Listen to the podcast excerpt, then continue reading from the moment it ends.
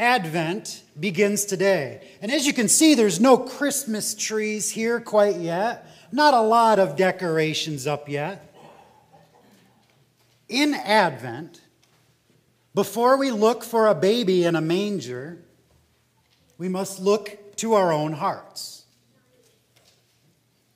And in our hearts and in our minds, we have principles, we have morals and likely on your principles and morals, you can eloquently elaborate upon them. But do you have integrity? Integrity is what you do when no one is looking. Integrity in the fear of the Lord. What do you do when no one is looking?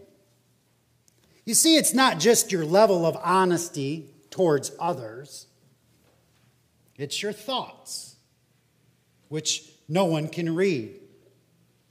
It's your actions when you're all alone. Are your thoughts and actions in service to God and His creation? Or do, you, do your principles and morals fall apart as a Christian? This is a matter between you alone and God. Integrity is what you do and think when no one is looking. Early in the morning, late at night, on your drive to work, at work, and when you're home all alone. Perhaps we should consider the integrity that we find in Scripture. Let us look at the integrity of God. What did God do in the beginning?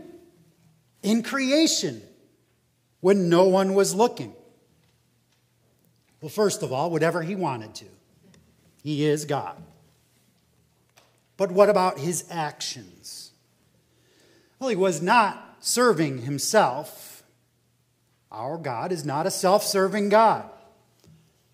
The entirety of God's actions, from the moments of creation to all of eternity, were for all of mankind. They were for you. God, in his integrity, had set down the divine order of creation. Creation means new life.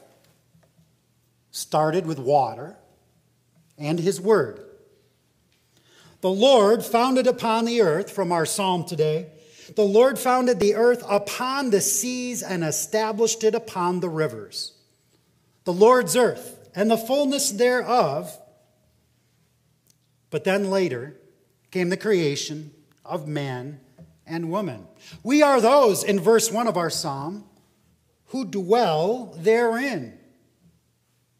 And in this, God's divine integrity, in this perfect order of creation, God then assigns to me and assigns to you dominion over creation, the earth and the seas, the, burst, the, the birds and the cattle. Name them, Adam.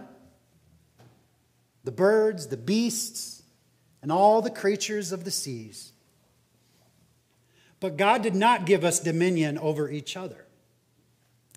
In fact, the very love of God gives us other people in a very particular and loving way. It is not good that the man should be alone. I will make him a helper, fit for him. In the integrity of God, he did not give to us dominion over others. Instead, he gives us each other to help each other this is your assignment. So, when no one is looking, what do you do with your assigned dominion?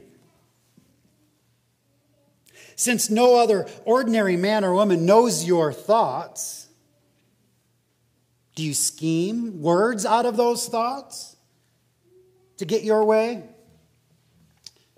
Dominion over others by the use of deceit is the sin at hand.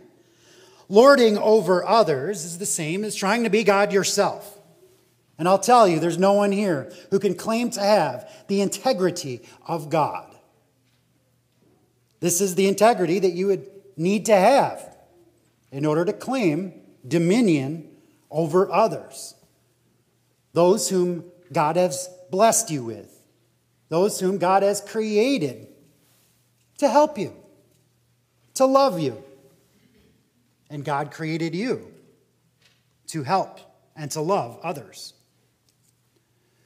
The attempted dominion over other people can happen in many ways.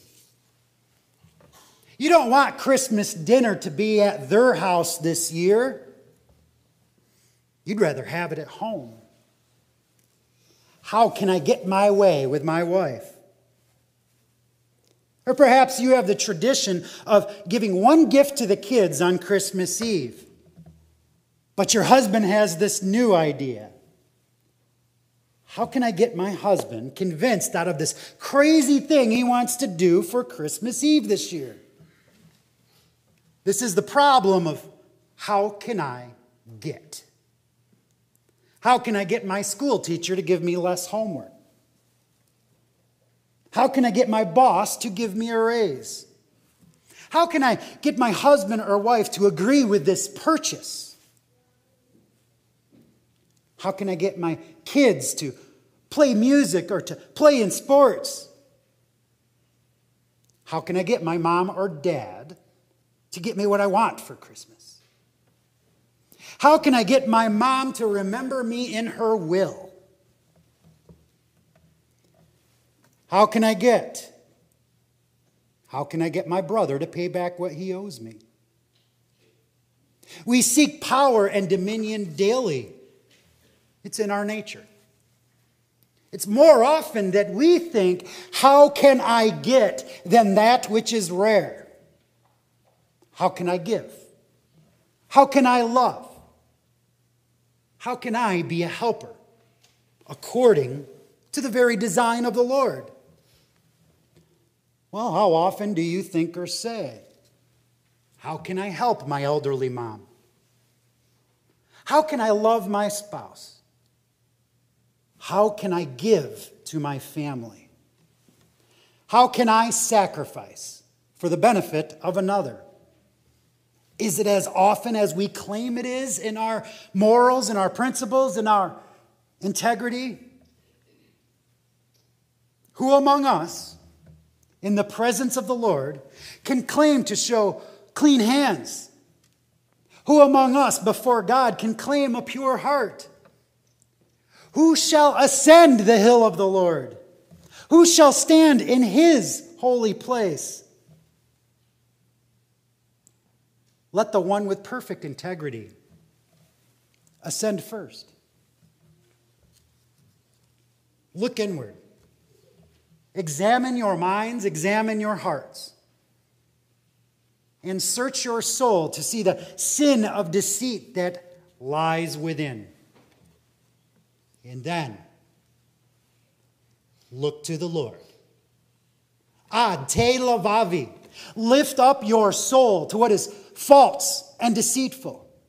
Confess to the Lord the problem of your sins.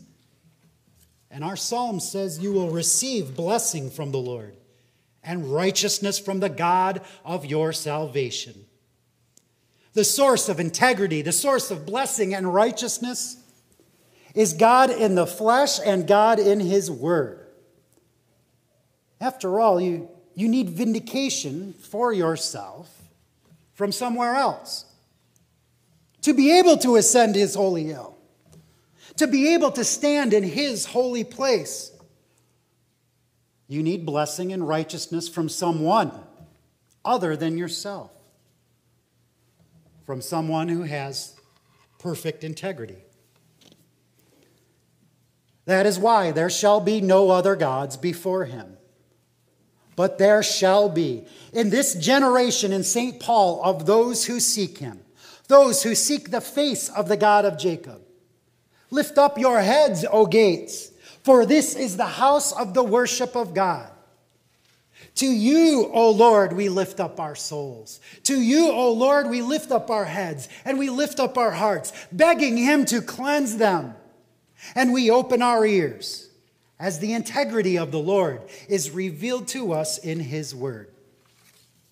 The kingdom of Jesus Christ has been revealed to those who seek Him. The Creator is merciful.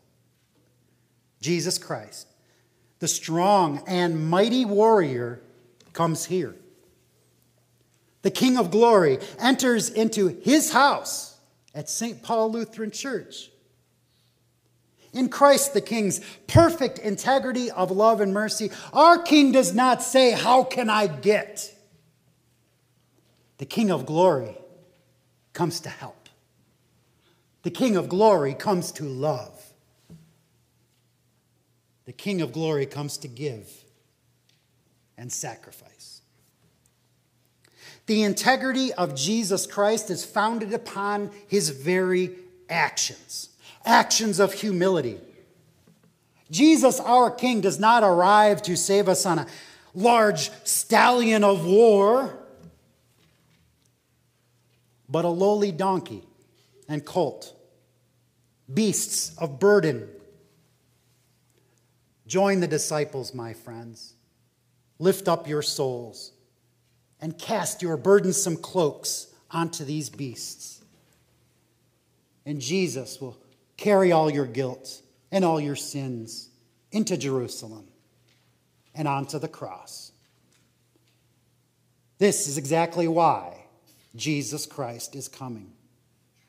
God in the flesh comes as a humble infant for you, to help you, to help as per God's design, and to love you as per God's integrity, and to sacrifice his life to forgive you all of your sins. In this, his forgiveness of sins given to you, the King of glory invites you to lift up your heads and ascend his holy hill. Advent begins today. Continue to examine your heart. Continue to lift your soul to the Lord. Lift up your heads, O gates. For the King of glory, the Lord of hosts, is coming to save us. In the name of Jesus Christ, amen.